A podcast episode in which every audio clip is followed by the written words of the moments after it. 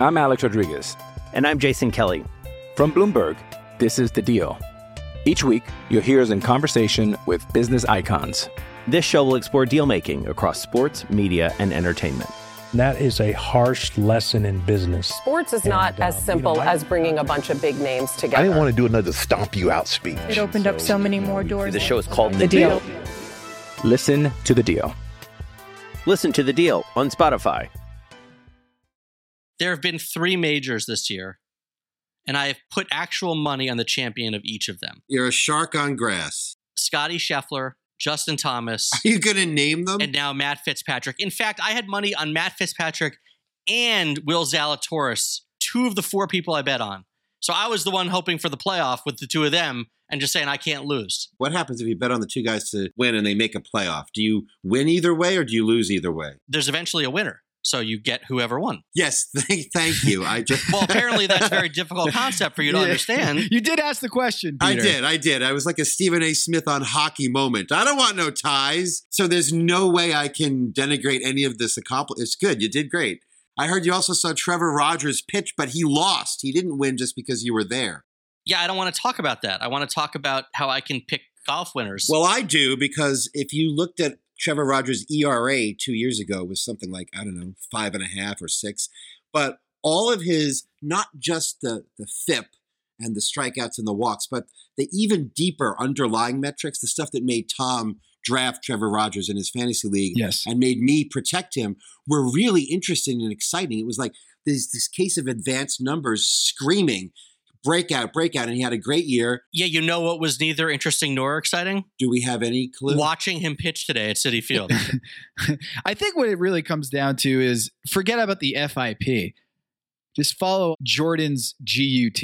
it's a considerable one. I've said it before. My analytically driven pick, statistical minded, all the arrows pointing the same way. Choice for the U.S. Open did not even make the cut, so Who was it? I'm not going to name him. Oh Wow. God. Wow, wow, the shame. Peter's lukewarm prediction. it's been a bad year for the Deacs in terms of just getting left at the altar. We had Zalatoris once again.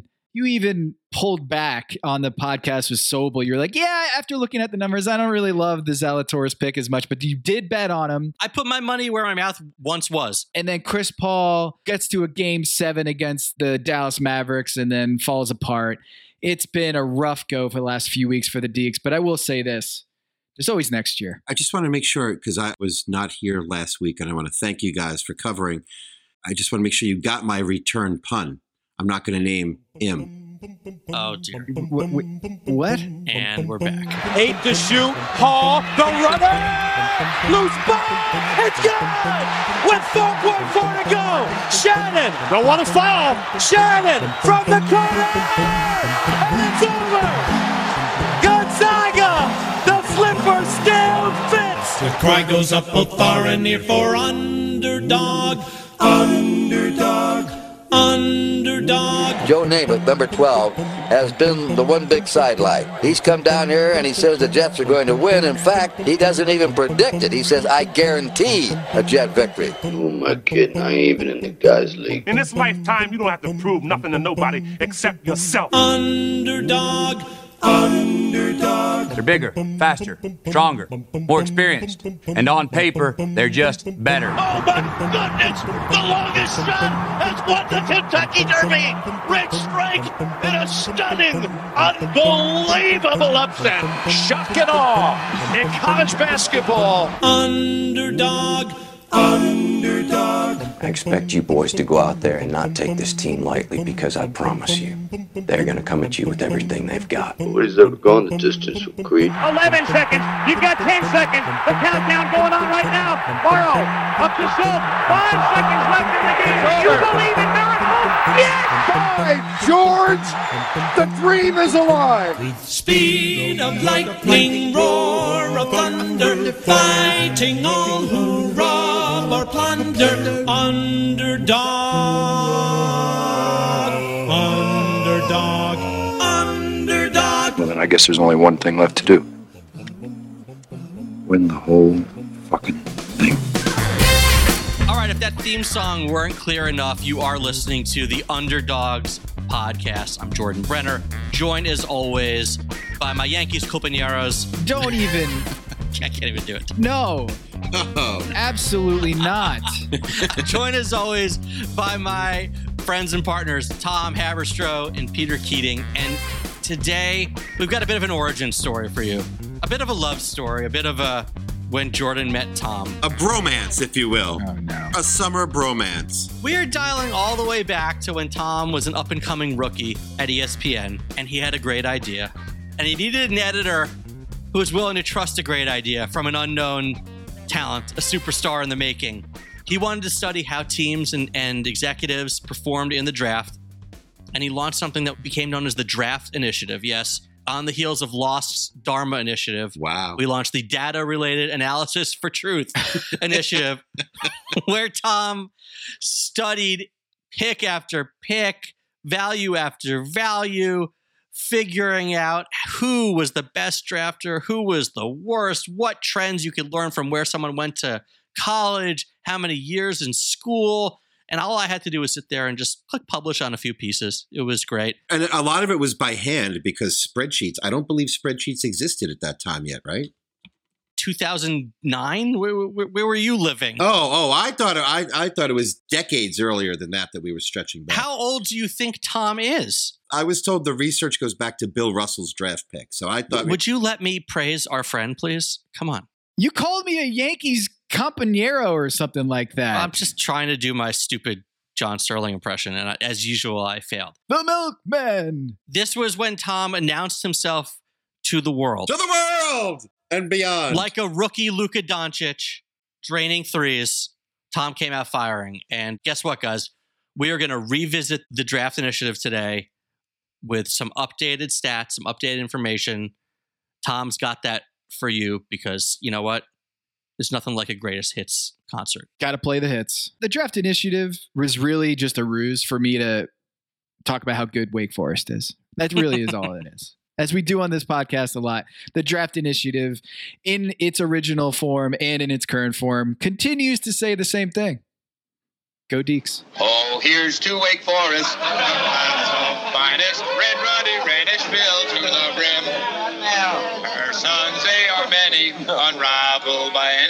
With hearts are flowing, they will sing a hymn. Rah, rah, rah, Wake Forest, rah. Oh, alma mater sons we are. And a golden story, and die for glory. Glory, black and gold is ever waving. Everyone needs that earworm in their lives. Some demonic music, yes. What else are we going to talk about today? We got the draft. We got more draft. And maybe a little bit of uh, some early NBA futures for next year. Now that we've crowned a champion, the Warriors, uh, well deserved NBA champions. Once again, congrats to Mays and, and all his Warrior fan friends. I have a surprise uh, question for you guys too. Since Jordan called us his compañeros, you know, John John Sterling's legendary Yankee announcer is taking time off this summer, and the folks who are going to rotate in and call games in his place are being viewed as potential successors for when Mr. Sterling, when the day comes where he's finally ready. Is, is it Mad Dog? I'm just wondering if either of you guys have an underdog pick for new Yankee play-by-play radio announcer. I think I would be I would be excellent. I'm just saying. It has to be someone with like a, a new compelling New York attitude and story and relationship to Yankees history and someone who can get along with Suzyn Waldman. It's me. That job anybody could fill. Did you know Suzyn Waldman was a musical theater star back in the day? I, I did, but I didn't connect that to to your love for her until just now. and seeing as I did host a podcast on the Tonys, I believe this is a match made in heaven. There you go. You say was a uh, musical star? I mean, come on. Every time she sings the anthem, she reminds us. That's true. They win. You know, the Knicks used to have her sing the anthem before games because they kept winning when she did it. It was like a good luck charm. We should have had her record the theme song. Jesus. I'm picking Rickie Ricardo, the Spanish language broadcaster. I think he would be He's good. outstanding. He's my underdog pick. What about Sweeny Murti? What about an A bomb for A Rod himself? you could have A Rod be the, the host of the, the New York Yankees play by play. Wouldn't that be fun? I heard Sterling is retiring sometime soon to spend more time with his three grandchildren. You know what they're named? Oh, God. High, far, and gone. Tom, NBA draft. Maze, can you cut him out? Thank you. All right. two person booth here. It is high. It is high. It is fun. the draft initiative. Let's get going. Oh my goodness gracious, Tom. of all the things I have seen, Roger Clemens is in the draft initiative, John. Jordan's in the booth for the draft initiative. Everyone outside New York has no idea what's happening right now. All right, so I think the draft initiative is probably my favorite. I don't know. Jordan was a part of it, so maybe I'm just saying it because he's on the air with me right now. but I feel like it was like the coolest thing that I'd done at ESPN. I remember staying up late at night the night before I sent the email to John Hollinger because he was using all, all, of his data, his estimated wins um, added metric and PER. And since then, I've I've upgraded. No disrespect to PER and John Hollinger to to uh, win shares. But I remember like the most nervous I've been in my career is like when I pressed send on that email with the spreadsheet to John Hollinger because it was like, you know, you're sending uh, a demo CD to uh, Beyonce. Like Peter, you've done that before, right? You've sent a demo to Beyonce or you know the scene in Forgetting Sarah Marshall actually was based on Peter. what did you exactly think of my demo? Like, did you get it? Did you get it? Oh, no, I was going to listen to that, but then um, I just carried on living my life. I think you got a more respectful uh, response from John Hollinger than I ever got from any of my tapes. It worked out. I didn't get fired uh, over the draft initiative, and it spawned like 13, 14 articles, right, Jordan? We had a whole team of people writing pieces off Tom's research. Using all the angles. It was great. He nailed it. We're not going to go through all of the angles that we we did for Insider, but I think there are a couple that I think we should talk about because this draft coming up on Thursday night, um, it has like three, I think three prospects at the top with Jabari Smith, Chet Holmgren, and Paolo Banchero. I can't remember where he went to college. Not important. Um, and the thought is, okay, after that, it's open season. We don't really know what's going to happen or who's going to trade up and trade down. But if we look at the stats of what the average expected value of each slot in the draft, we find that it is not um, the number one draft slot is not as bankable as we used to think. And I think when we are deciding, ooh, Chet or Jabari or Paolo Banchero, Peter pointed out maybe the number three slot is the most valuable of all. And that's really funny to me is like thinking everyone's trying to get the tank for the number one pick and we do the whole draft lottery. But if we look recently, the, the number one pick hasn't fared very well. And we'll start with Zion Williamson. Jordan, it's because he went to Duke, right? That Zion yeah. didn't pan out as the number one pick so far and all the injuries. Yeah, nothing to do with injuries. It's just where he went to college. The real way you do that is say that shows how great Duke is, is that they always peak at Duke, right? Right. Yes, that too. That Coach K, he's so good at this whole coaching thing that they never seem to pan out in the league. And actually, if you look at um, the Duke Blue Devils as an as a team, uh, as a college, sorry, their prospects don't pan out very well in the league as well as uh, you'd expect. You, of course, you have your Shane Battiers and your Kyrie Irving, your Brandon Ingrams. They've all done. The Jayson Tatum guy is pretty good. He's he's also very solid. It kind of breaks down into two eras. There was the era where they stayed at Duke and were really great and played as a team in college. And then when Coach K started selling out to the one and done players, then they yeah. peaked at Duke for a different reason because they just weren't ready to go into the you know the pros. So it's actually multifaceted ways you can overcredit Duke wrongly. Just be careful. We look back at, at recent drafts and we see that if you break it down by draft slot over the last five years, actually the number one pick hasn't yielded the most value. The total win shares that you've gotten out of the number one pick is actually less than the number three and is actually less than the number five and is actually less than the number 12 and 14. And you keep on going down the line and you find out that of the last five drafts, and you look at their output in the NBA as measured by win shares, um, it's actually the seventh most valuable slot. Um, and that doesn't mean that, like, if you have the number one pick, I want to be at 22 because they've had more value in the last five years. It just goes to show you that we either haven't seen these players fully develop into what they can become.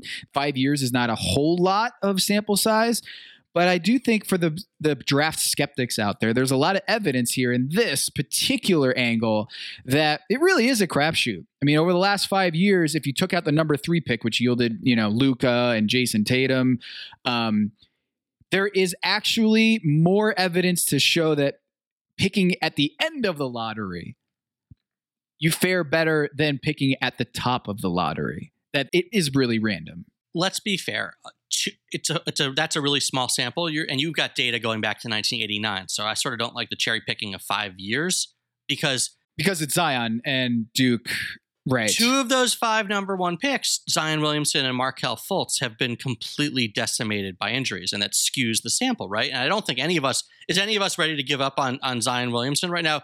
Hint to later in the show, no, No, but why should injuries be distributed in such a way that they hit guys who are drafted number one more than any other spot in particular? Like what I would be really concerned about is is as the development of players skewed has skewed younger in recent years, and the focus on younger players gets so much more attention. When you have an outstanding, great season, you're likely to regress some, even if you're developing because you're a younger player. I'm just wondering if what we're seeing is that there were a large number of players who may have actually peaked at the age of 18 or 19 or 20 and it's easy to it's easier now than ever to overrate a great college player is it not? Because if somebody separates himself from the landscape do we have reason to think that the dominance will continue I think there's really interesting theory um, and actually reporting around this idea that players, elite, um, elite players like Zion or Kyrie. I'm not cherry picking Duke guys, but thinking blue chip prospects coming into the league that have injury history or injury issues. emphasis on blue blue blue chip nice. that there's some theory that because these kids, like teenagers, are being run into the ground at AAU camps nonstop and they're not really taking care of their bodies, that if you are an elite player at 17, 18 years old, 16 years old, you're just going to come into the league with the body of like a 35 year old. And that's what Baxter Holmes at ESPN has been reporting a lot on is that a lot of these elite prospects come in with so many red flags injury wise. But besides that, what Jordan pointed out is that if you actually look at the larger sample size, number one picks are more valuable than number two and number three, et cetera. Um, but I do think it's something worth talking about is is tanking worth all of the losing is it worth getting the number one pick? Or would you rather be later in the first round or in the lottery? Because you look at donovan mitchell you look at bam Adebayo, you look at tyrese halliburton. Those weren't blue chip top five picks. They were at the end of the lottery. And i think there is something to the fact that i think gms now are a little bit overconfident in their ability to scout talent at the top of the draft.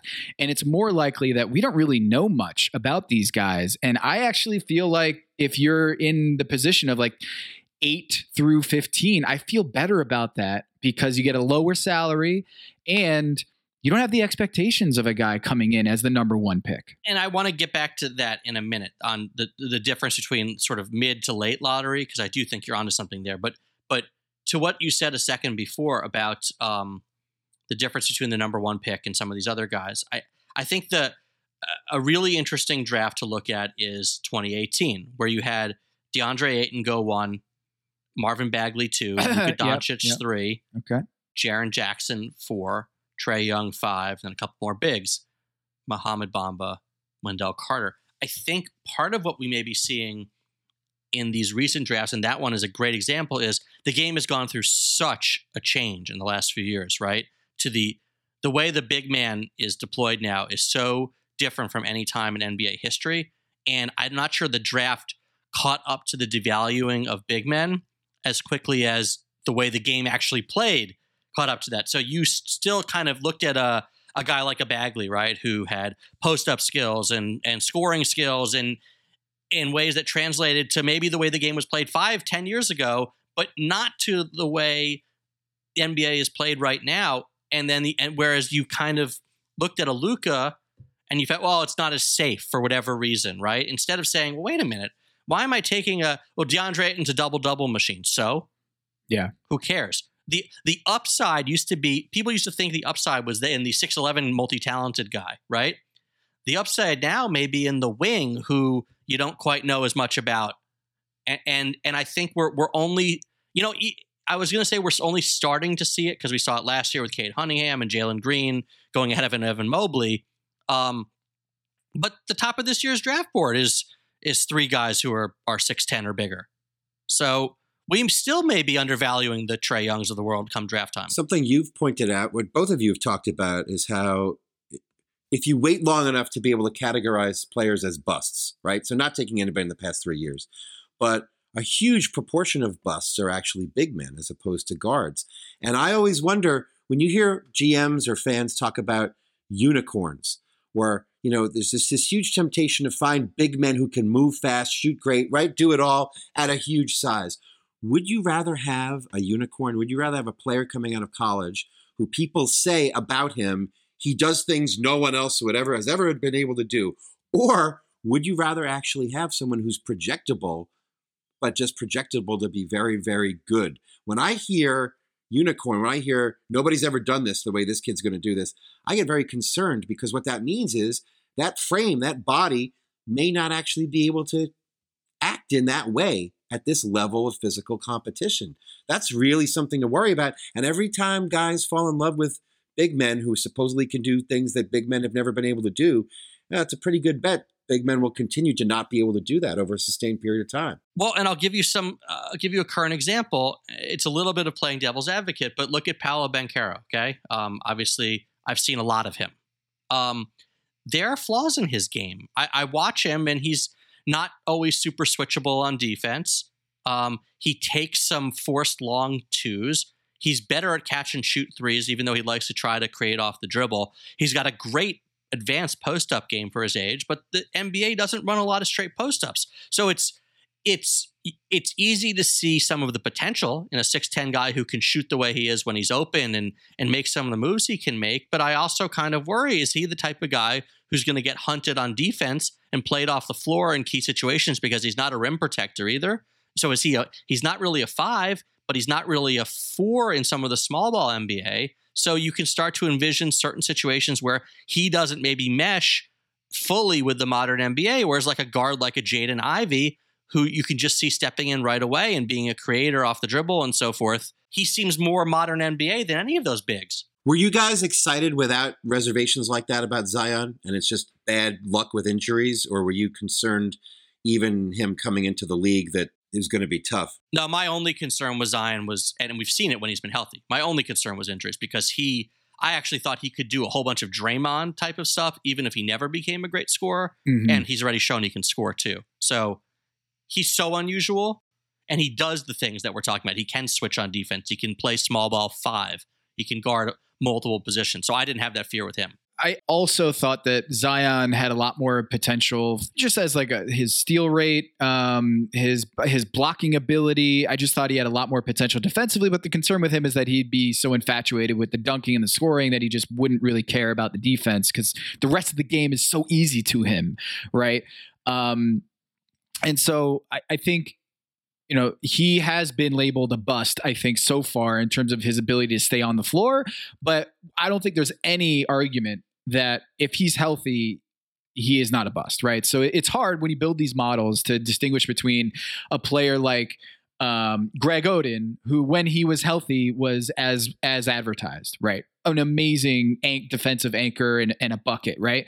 Um, and Zion Williamson. But the thing is, like with Markelle Fultz, you brought him up. Like he hasn't been considered an all-star player, even considered projected to be an all-star player, even when he is healthy. Yes, he's been injured and some very mysterious injuries, but I do think that his on-court play has actually been uh, less encouraging um, than you think uh, when he has been on the floor. He's had some moments, but to put it to, all together, like I think it's, I think it's, we're ready to now say that Markelle Fultz was a bust from the expectation standpoint, putting the injuries aside. I didn't bring my cowbell because I didn't think that someone was going to mention Greg Oden this early. Have you, Tom, experienced the Jordan impassioned defense of selecting Greg Oden in the draft? It's a whole soapbox thing. I feel like I should be ringing a bell. I mean, I'd love to hear it, but like hindsight is 2020, right? It's not crazy. I think we tend to overstate our ability to predict injury after it happens and be like, well, Zion Williamson was obviously going to get injured, but he also his body changed, right? He stopped taking care of his body, he put on a lot of weight and like that stuff wasn't as much of a concern at Duke, right? I mean, look at it, look at Zion's body at Duke. It was in, it was chiseled. It was so different than what we're accustomed to now. Because Duke gets the most out of their players. That's right. That's what you're trying to say. Ah, I walked into that one. In this case, literally, they get the most pounds off of Zion. It was, Look, I- I know Peter wants me to rant about Greg Oden, and I'm not going to. But again, if you go back and watch the national championship game his freshman year when he was going single handedly up against both Al Horford and Joakim Noah and watch what he did against them in a loss, but you can't watch that guy play and not realize how great a player he would have been if he'd been able to stay healthy. And it's really a shame that his career went the way it did, that his body couldn't hold up because he would have been an all time great. I'm 100% convinced.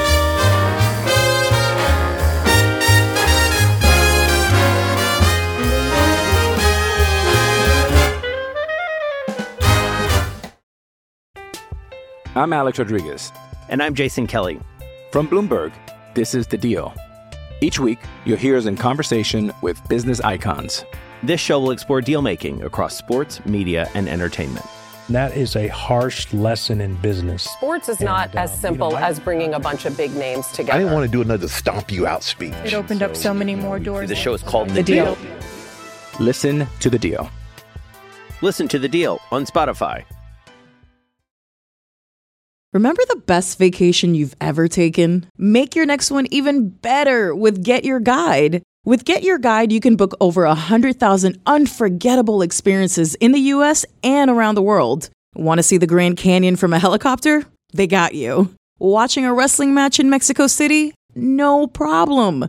Or how about a guided tour of Rome's ancient ruins? Wherever you're going, whatever you're into, book your next travel experience at getyourguide.com. According to this draft initiative study, there have been 60 schools since 1989 that have drafted at least or seen at least 10 of its players go into the draft. The Gonzaga Bulldogs come in at, in terms of their uh, overperforming or underperforming draft slot, Gonzaga is at 38 of that 60, and Duke is at 37. Do you guys want to know that in this iteration who number one is in terms of output versus their draft slot? Who overperforms or outperforms, exceeds expectations? I- I'm pretty sure it was Tufts. Tufts, right? Jordan, we should just start naming other Carolina schools. I'll guess UNC Charlotte. Elon. Davidson. What is UNC Asheville? Those are all incorrect. Do you want to know which one it- it is correct? Harvard? It's Wake Forest. Winston-Salem, North Carolina, 11 picks. They've outperformed their expectations by an average of 2.3 wins per pick per year. Wait, is that right? Wake Forest has only produced 11 drafted players since 1989. Let's not focus on the 11, okay? Siani Chambers never made it to the NBA. the Wake. Forest bias in the other direction. Teams don't want to draft the Wake Forest guy for whatever reason. It hurt Ish Smith, and look where he is. He's still in the league. Okay, he was undrafted, and now he's better than. Are you claiming there's an anti-Wake Forest conspiracy at the NBA draft? Look at Alondes Williams. He wins Player of the Year for the ACC, and he's not on anyone's draft board. If he gets drafted, I will be thrilled, but he's definitely not going to be drafted in the first round. The ACC Player of the Year, come on now, Alondes Williams, Jake Laravia, give him a lottery pick. Just look, John Collins should have been a lottery pick. And he went to 19, and look at him. He's a great NBA player, borderline All Star at 19. Great. Oh, yeah. Superstar. Number one on the list in the most, uh, the best performing college collegiates, alumni. Uh, number one is Wake Forest. Number two is Marquette. So you got Jimmy Butler, you got uh, Jae Crowder. Yeah, I was going to ask how much of that is just Wade and Butler. There's more than them. well, how much does it? How much does it have to be? That's pretty good, well, right there. I'm saying if you only produce like five pros, right? And two of them are What's the top program with, let's say, 20 or more drafted. twelve? I was going to say twelve or more. Oh, Didn't- why? Just to get rid of Wake Forest? That's oh, that's where the oh, bar wow, is being wow, drawn. wow! What coincidence! Wow, selective endpoints. I'm sorry. Yeah, a dozen, a dozen or more. It sounds fair. Okay, so if you look at let's say 20 or more. Kentucky is number one. They get 0.4 wins per pick per year um, above expected. And then right behind them is Texas. So KD is not the only one, but there's a bunch of UT Austin, right? Do you guys actually think there's anything to where you went to school in terms of pro production, especially especially because we're now looking at an over 30 year sample of multiple coaches? Oh, wow. The Duke fan is a skeptic about the college analysis. How about that? How fitting, how convenient that you want to uh, downplay. Look, I'm keeping my third eye open on this one, okay? Well, to answer the question, to answer the who brings up the rear? Who's last? Is there anything to the the college that has produced players who've performed below, not just not talented, but below expectations by the most? Syracuse. And I think there's a, a good reason why. Zone. That system at Syracuse with Boeheim does not produce NBA players. They don't. And I think a lot of it has to do defense.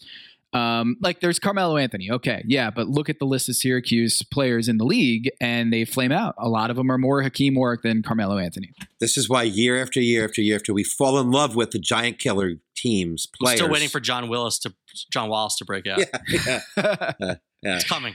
Two years two years later, the players who play on really interesting systems are all in Italy or Turkey. You know, But guys, I'm I'm less interested in where someone went to school. Of course you are. And more interested in in the quality and caliber of of guys making the decisions in the league, of general managers. I, like I, of, of all the things you've been able to do in, in crunching these numbers, Tom, I love being able to see over the years who's consistently gotten more or less value out of their draft slots than than expected.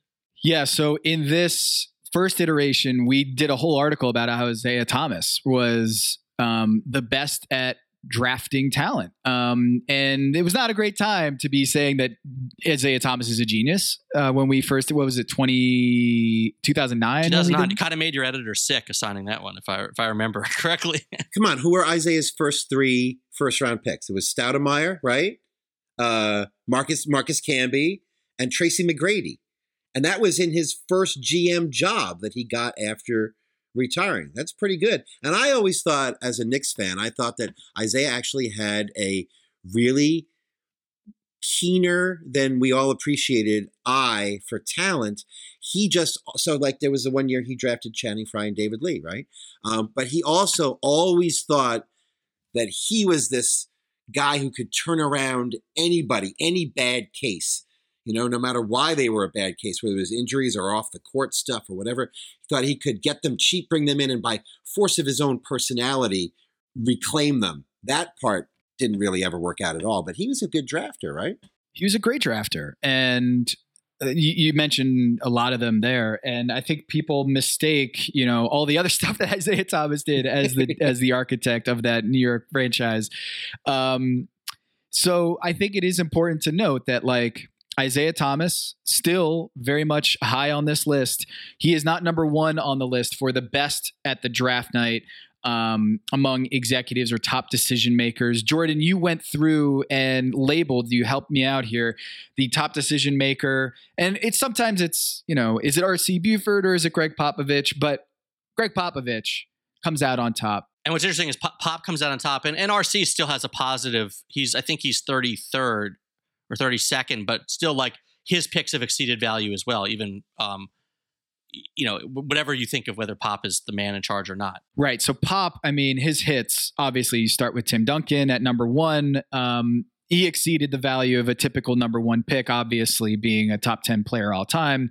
Um, and he went to Wake Forest. That helps. The other thing, the other thing he did was he found diamonds in the rough. So it's not just the Tim Duncans. It's it's the fact that he was able to find Luis Scola in the second round and Manu Ginobili and Tony Parker as late as he did. Kawhi counted for RC, right? That's correct. So, I mean, the Spurs as a franchise have exceeded value in the draft way more than anybody else in this study, which makes sense. If you're drafting at 30 every year, of course you have a higher a bit a higher upside, right? It, Right. It's harder to screw up a 30 pick. It's much easier to screw up a number one pick if you're the Sacramento Kings and always picking in the top five. So, Well, that's why I'm so interested in the who's number two right now. In terms of a guy who had a bunch of lottery picks and is still in the league, it's Zach Kleiman from Memphis, who has absolutely built this team through the draft. he's been so good. So good. He's been really good. I mean, Desmond Bane there at the end of the first round, even that alone, the fact that he had a guy that good, 3 and D player at that slot is incredible, but he has a, a bunch of other hits as well. Um, he has he has seven picks in this study, and I think if we want to keep it to a threshold of 10 or more, here's some other names. We got Pop, we got Isiah Thomas. Number three, I think I have uh, Masai Ujiri. Four, Paxson, and then five, Gar Forman. Hear that, Bulls fans? Yeah, Gar yeah, they, they do really good at the draft. Again, Isiah Thomas corollary, really good at the draft, and kind of bungled everything after that. Um, but Masai Ujiri is that a, is that a surprise at all? No, he's been he's been hitting home runs uh, for the Toronto Raptors, but even before that with the with the Denver Nuggets. Jerry West right there too, right? Yep, yep, yep, yep. I mean, Jerry West, so many home runs there, but on a per pick value, I think it, it's Pop, then Isiah, then Masai, and Pax and Gar. Now, there's more upside to any given number 30 pick than to a number one pick. But when you put together a list like this, it's very hard to stay at the bottom of this kind of any statistical list like this for a long time because you wouldn't keep your job, right? Except if your name is Elgin Baylor. I, I, I, I don't want to be negative. Baylor's one of the greatest players in league history. We we all know that. I'm not going to talk about how many years Elgin Baylor took paychecks from Donald Sterling and then turned around and sued him 20 plus years later. Leave that for another time. I just want to point out that Elgin Baylor had 43 draft picks in this study. The guy right above him, Jerry Reynolds, had 14. The guy right below him, ML Carr, had six. Yet somehow, Elgin Baylor's draft picks produced about 0.7 wins less than expected every year, year after year, every pick, pick after pick. Elgin Baylor's the guy who drafted Danny Ferry, number two overall, who drafted Michael Olowokandi, number one overall, who drafted Darius Miles and was it Keyon Dooling with top 10 picks one year. And this is my favorite. I wrote this down so I wouldn't misquote him. When he drafted in 1988, Danny Manning, number one, unfortunate injuries there. Charles Smith, number three, and Gary Grant, number 15. Elgin Baylor said, I think this is the best draft any team has ever come up with in history. so props to Elgin Baylor. By far the worst record of anybody with a dozen or more picks, and he had 43 of them. Shouts to Donald Sterling for that. Yeah. Elgin Baylor, 15 lottery picks, and only one of them became an all star. Do you want to know who that all star was? Chris Kaman. Oh, that's a great stat. Come on.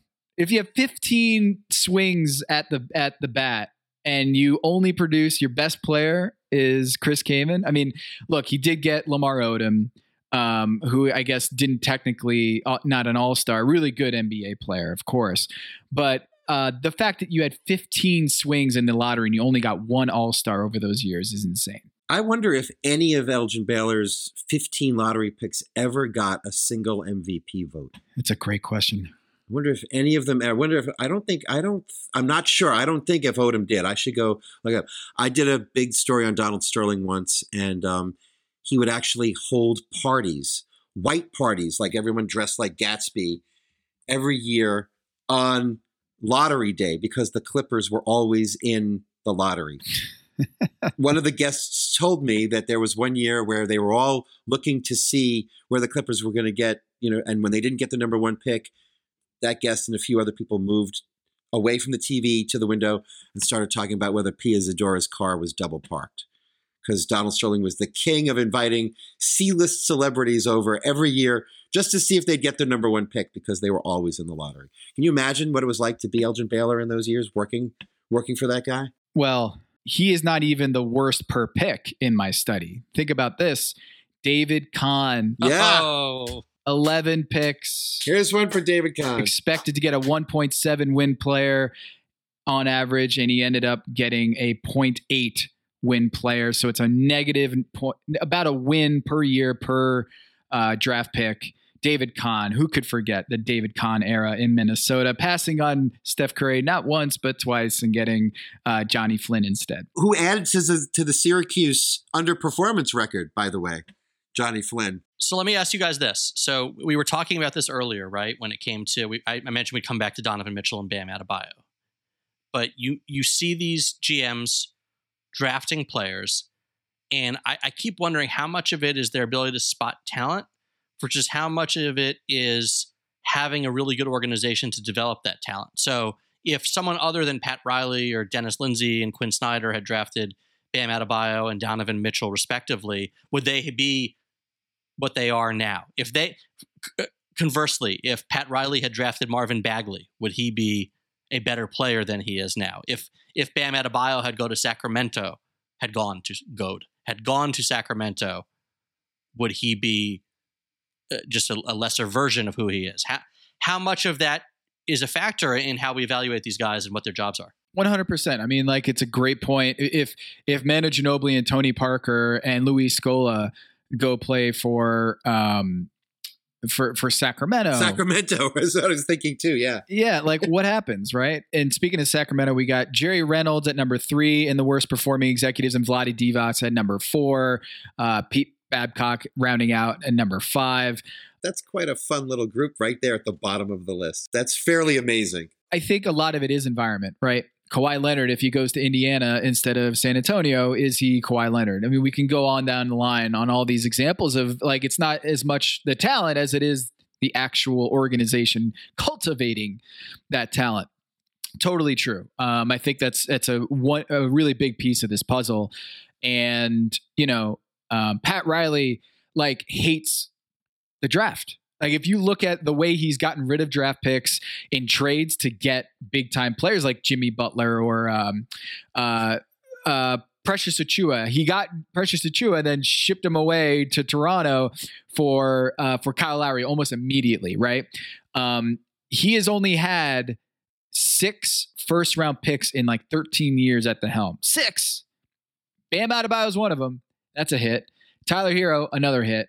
Um, he continues to really do well in the draft, but can you be that good in the draft if you don't have a great organization to cultivate Tyler Herro and Bam Adebayo? So it is kind of this self-fulfilling prophecy is that the, the Miami Heat are really good at the draft because they are really good at all the other things outside of the draft. And that is reflected, right, in non-drafted players switching franchises. There are teams that players go to where they become better they're developed better. They fit part of a system.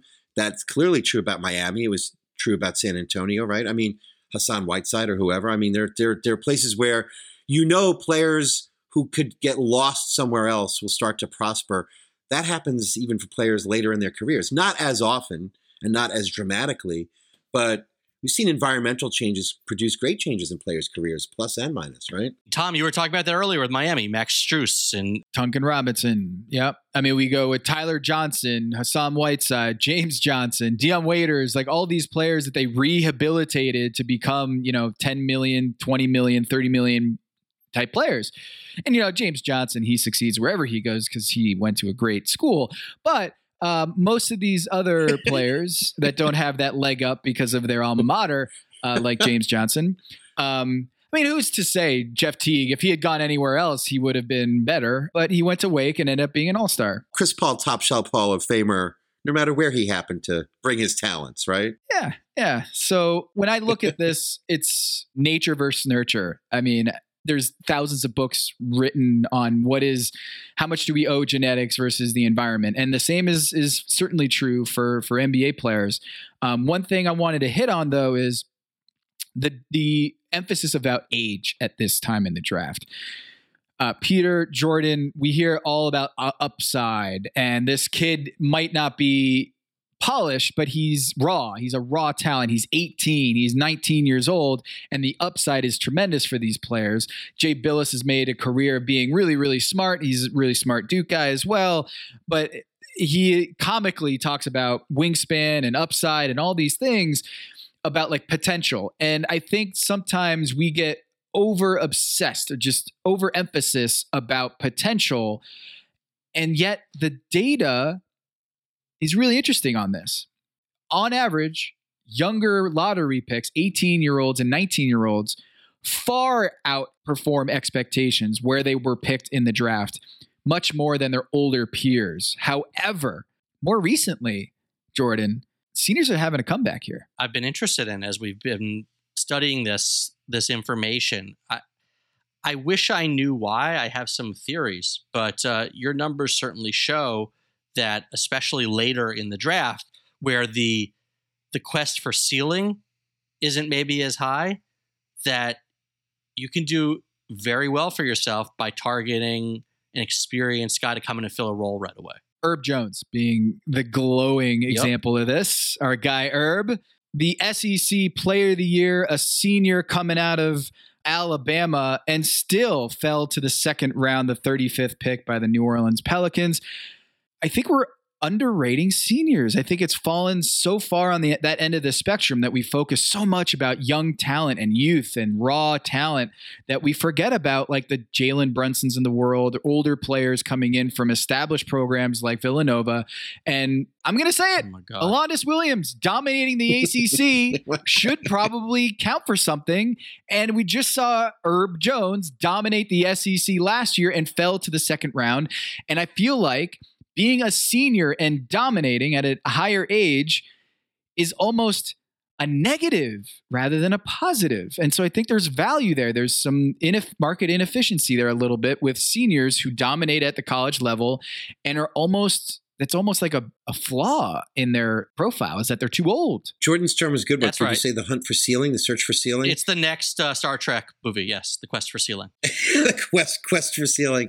Yeah, it's almost like uh, if they've seen you and you're really good and you're beyond 19 years old, well, it's like almost like they've been there, done that. It's it's it's an odd phenomenon, isn't it? When excellence in performance is measured as a negative because it's negative because there's there's less potential as opposed to potential that's already been realized, which makes me wonder if it's actually a, a, long, a something of a long term trend moving back the other way towards appreciating older players is going to kick in sometime soon, not just a cyclical thing. And yet, if you look at the mock drafts heading into Thursday, Thursday, the only um, senior expected to go in the lottery is Ochai Agbaji from Kansas. Um, you know, it's projected to go around the ten mark. Otherwise, it's a bunch of freshmen, freshmen and sophomores.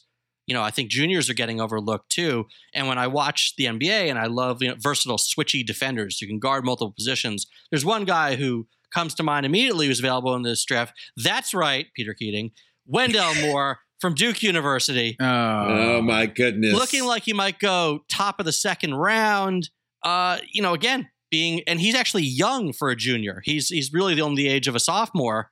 You get all the experience and none of the age. Feels like a heat pick to me. Yeah, I guess I can give you some Duke talk here. You think that is related to the flattening of the draft value curve? That if things are less predictable and you're going with younger players who are more boom bust at the top of the draft, relatively surer things are going to be found later in the draft, even maybe the middle of the first round. Should we be paying a lot more attention to smart teams in the second round? It feels like it. Well, the other thing too is bigs tend to leave or, or used to tend to leave earlier. Now everybody lives, right?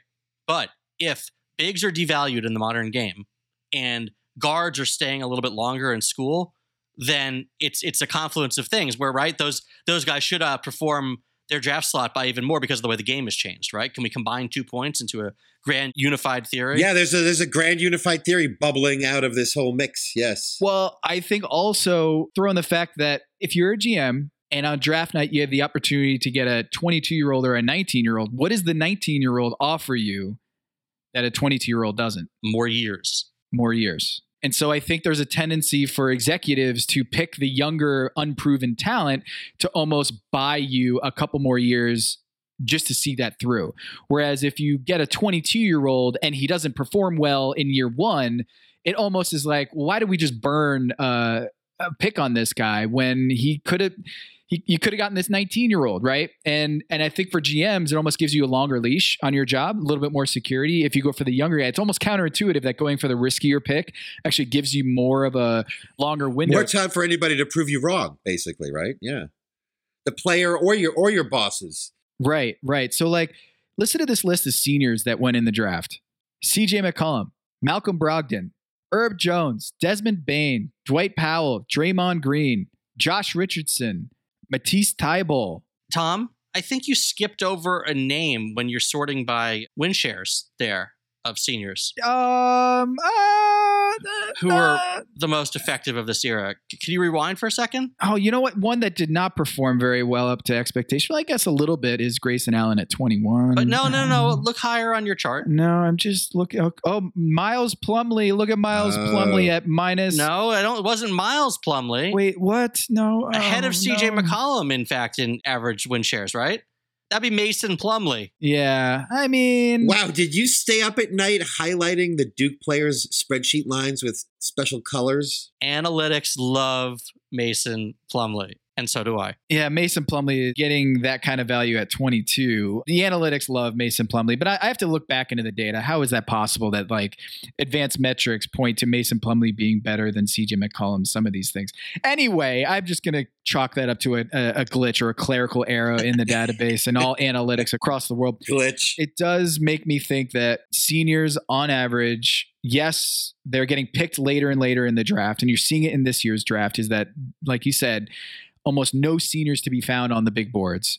I think there's value there, and I think smart GMs are going to be able to to find to mine that data and say like Malcolm Brogdon might be 27 years old, and uh, Buddy Hield might be 27 years old, might be 28 years old coming out of the draft, but like, can he play basketball? Is he really good at basketball? Yeah. All right, then let's go get that guy. I think that conversation has been swaying too far in the, uh, yeah, but he's 23. I'm also really interested in how the transfer portal is going to change that too, because as guys switch schools more often, maybe you get a different read on them. Maybe they develop differently in a different system. So maybe you do have some older players who suddenly emerge because they've they're on their second or in some cases third school. Hmm. Someone's brought something new out of them. Let me ask you about something else that can make the difference in deciding who to pick.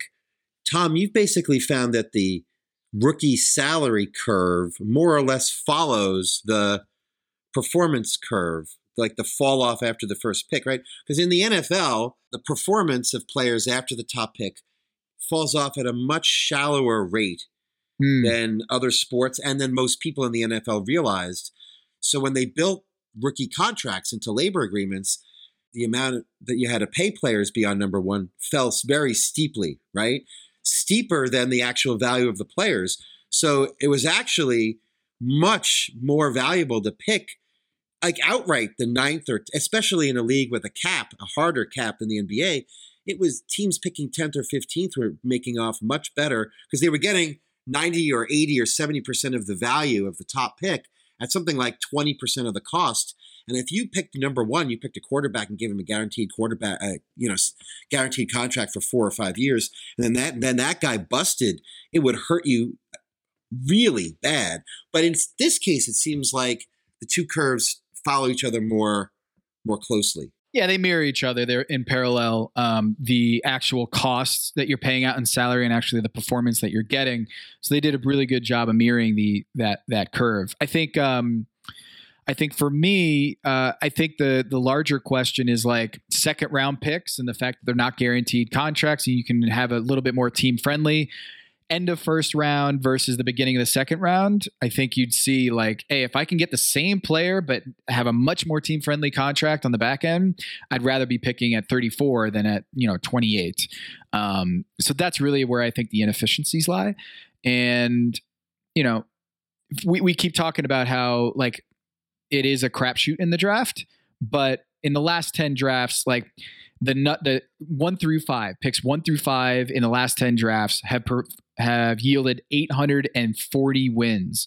Compared to 6 through 10 it's 720 compared to 11 and 15 it's down to 700 and then 16 through 20 it's 350 so you see the drop off there after the lottery. In recent years though the lottery has been more of a crapshoot. And as the sample size expands um, it does the cream starts to rise to the top. But I do think it's something to monitor. Going forward. It, are we just getting worse at the draft? Are we figuring out that like the the teams that are picking the back half of the lottery are actually in a really good position to find talent because we we just overthink the top five picks and that we're not as good as we think either developing that top end talent or identifying that top end talent. So we'll see. Hopefully Zion Williamson does get healthier and he improves that number one pick performance in the draft. But I just don't have as much confidence about Markelle. There's There's no need to fear or quaver. Underdog is here to save her. Underdog. Speaking of Zion Williamson, I do believe, and I hate to say this because he's a dookie, I do believe that we should be talking NBA futures here. Now that the, the champion has been crowned, the Golden State Warriors are officially the 2022 NBA Finals champions.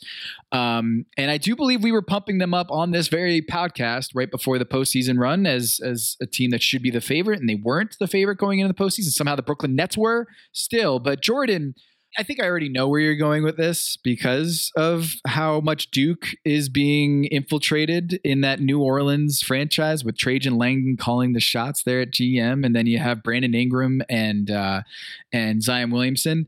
But I am looking at these DraftKings futures odds on the 2023 NBA champion, and I'm kind of stunned at how far down the New Orleans Pelicans are, and it seems to me that you even got them at a better price. That's right. I, the, first of all, this is a great time to grab a couple of futures, um, if you, especially if you have a sense for how you think the draft and free agency are going to go. And I do think the league is more wide open in general. That for a, more than we've seen in the past for a team to make a quick rise. We saw it with Phoenix two years ago. We saw Golden State return, obviously with injuries this year. Uh, I love the Pelicans. We saw what they could be in peak form without Zion, with the way they scared the Suns in the first round.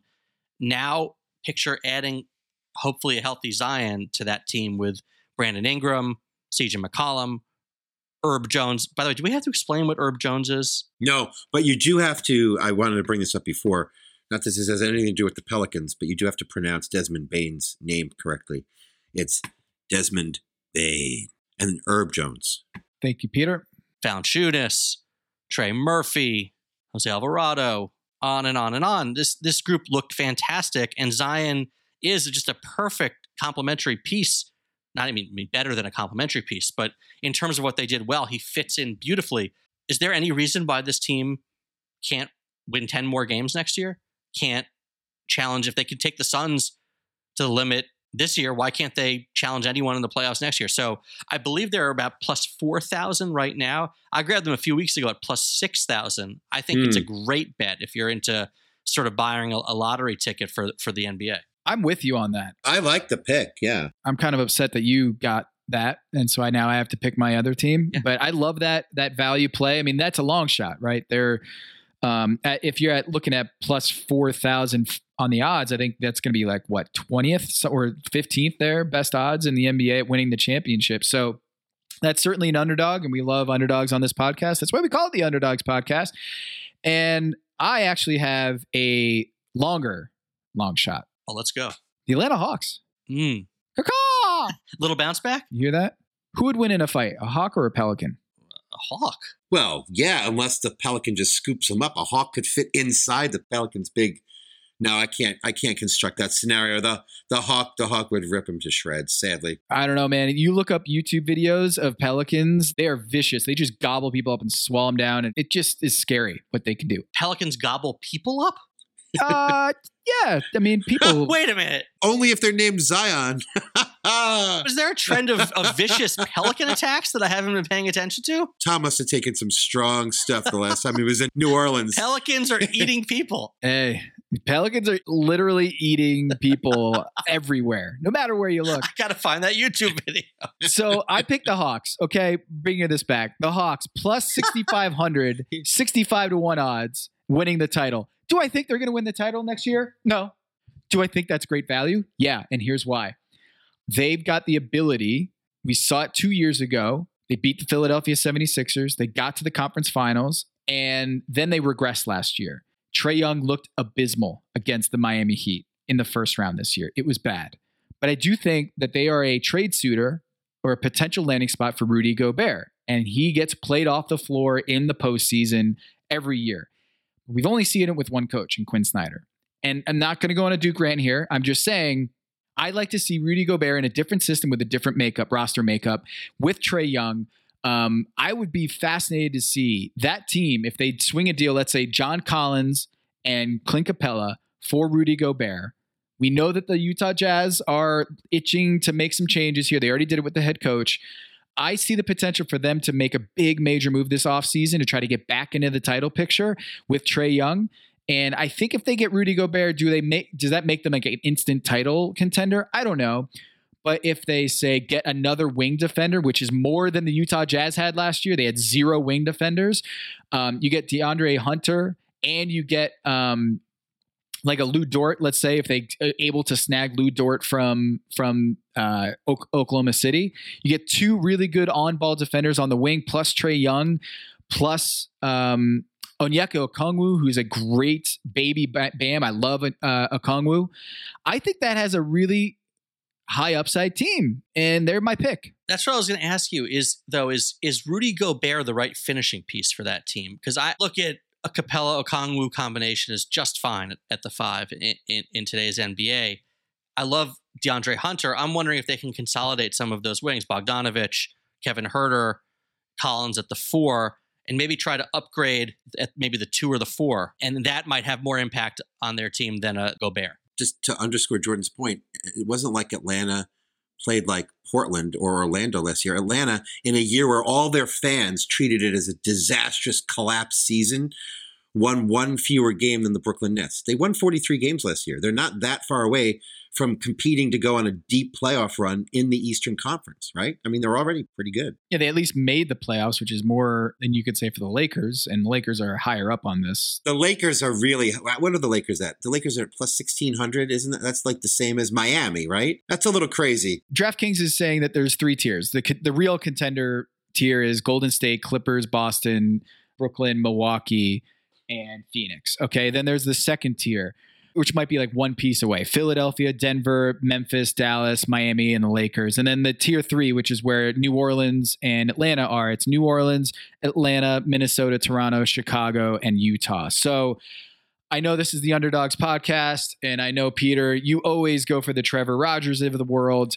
what is your pick for long shot title favorite? No, you're right. There's no one between that plus 1600 level and that like plus 5500 level like Chicago and Toronto, except for a few teams. The Pelicans are one of them. Another one of them, which is a better team than anybody realizes, even though they were really damn good last year, is the Utah Jazz. Ooh. I don't know that Rudy Gobert is going anywhere. They got rid of the coach. And Rudy Gobert is already playing with someone who can score like Trae Young and Donovan Mitchell. And Donovan Mitchell's 25. He doesn't want to play with Rudy Gobert. That's a big problem. What if they hire a coach he likes? It's not about the coach. All right, well, listen, that's good because they don't have a coach. They have no draft picks. And if they use all their exceptions and guarantee all the contracts that they want, they'll have a luxury tax payment of $70 million.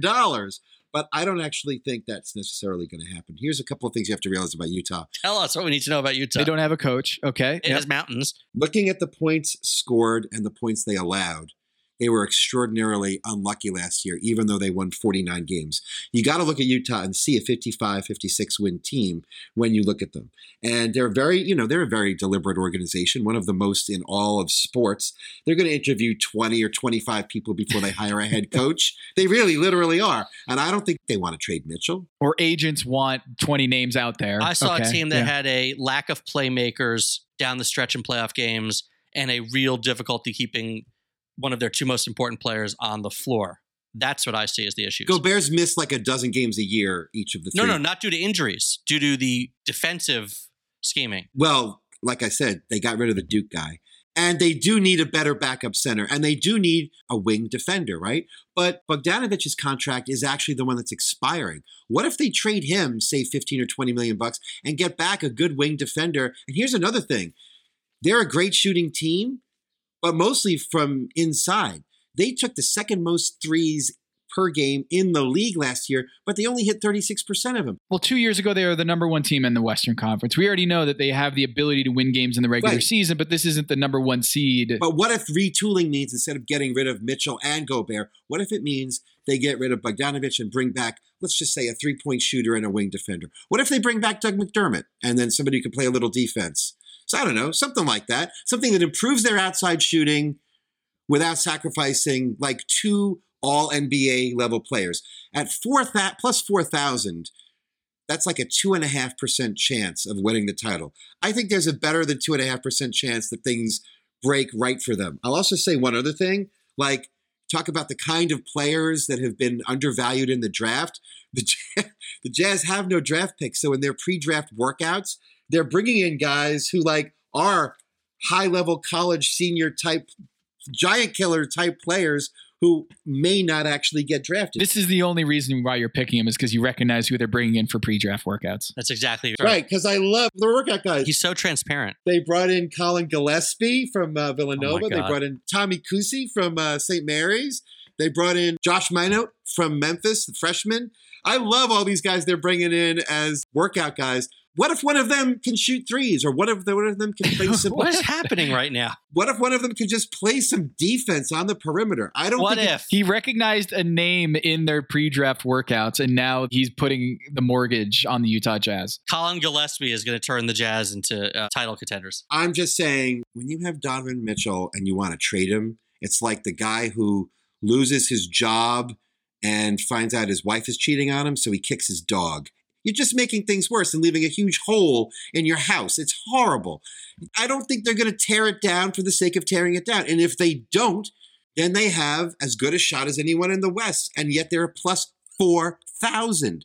Come on, gentlemen. Peter, are you, are you trying to make like some sort of Donovan Mitchell to the Knicks thing happen through this nonsense? Like, what's happening? Yeah, that's what's going on here. Oh, if that's a side benefit, I'm sorry, if that's an accidental result of all of this, that could be very cool, but I don't know. So far, your big moves to take the Jazz to the next level are uh, Colin Gillespie and Doug McDermott. Yeah, and a backup center who can stay on the court. That sounds amazing. That's all they need. What else do you need to get by Steph and Draymond? And a little bit better luck. Well, you don't need you don't need much more than that to get past Dallas in the playoffs. yeah, Mays has an analytical suggestion for you. His name is Mason Plumlee. Yeah. Keep Tom's spreadsheets away from everybody so they won't realize how good Mason Plumlee is.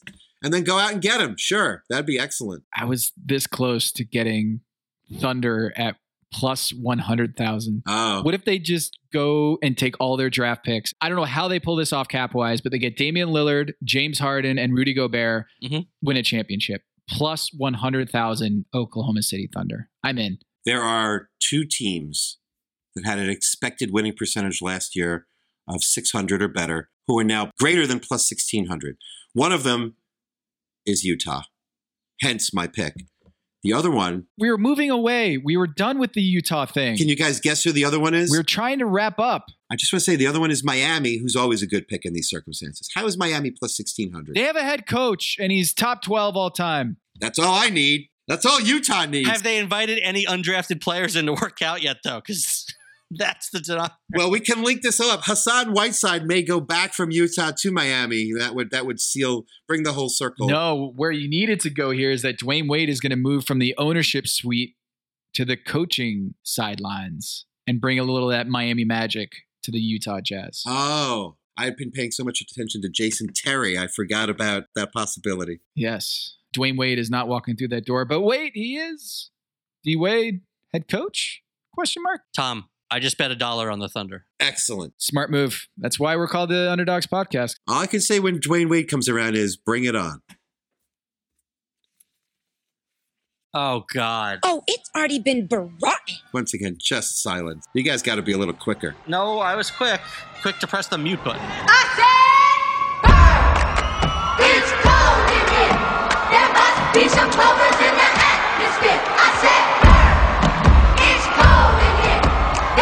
Be some bubbles in the atmosphere. I said, oh we oh we oh.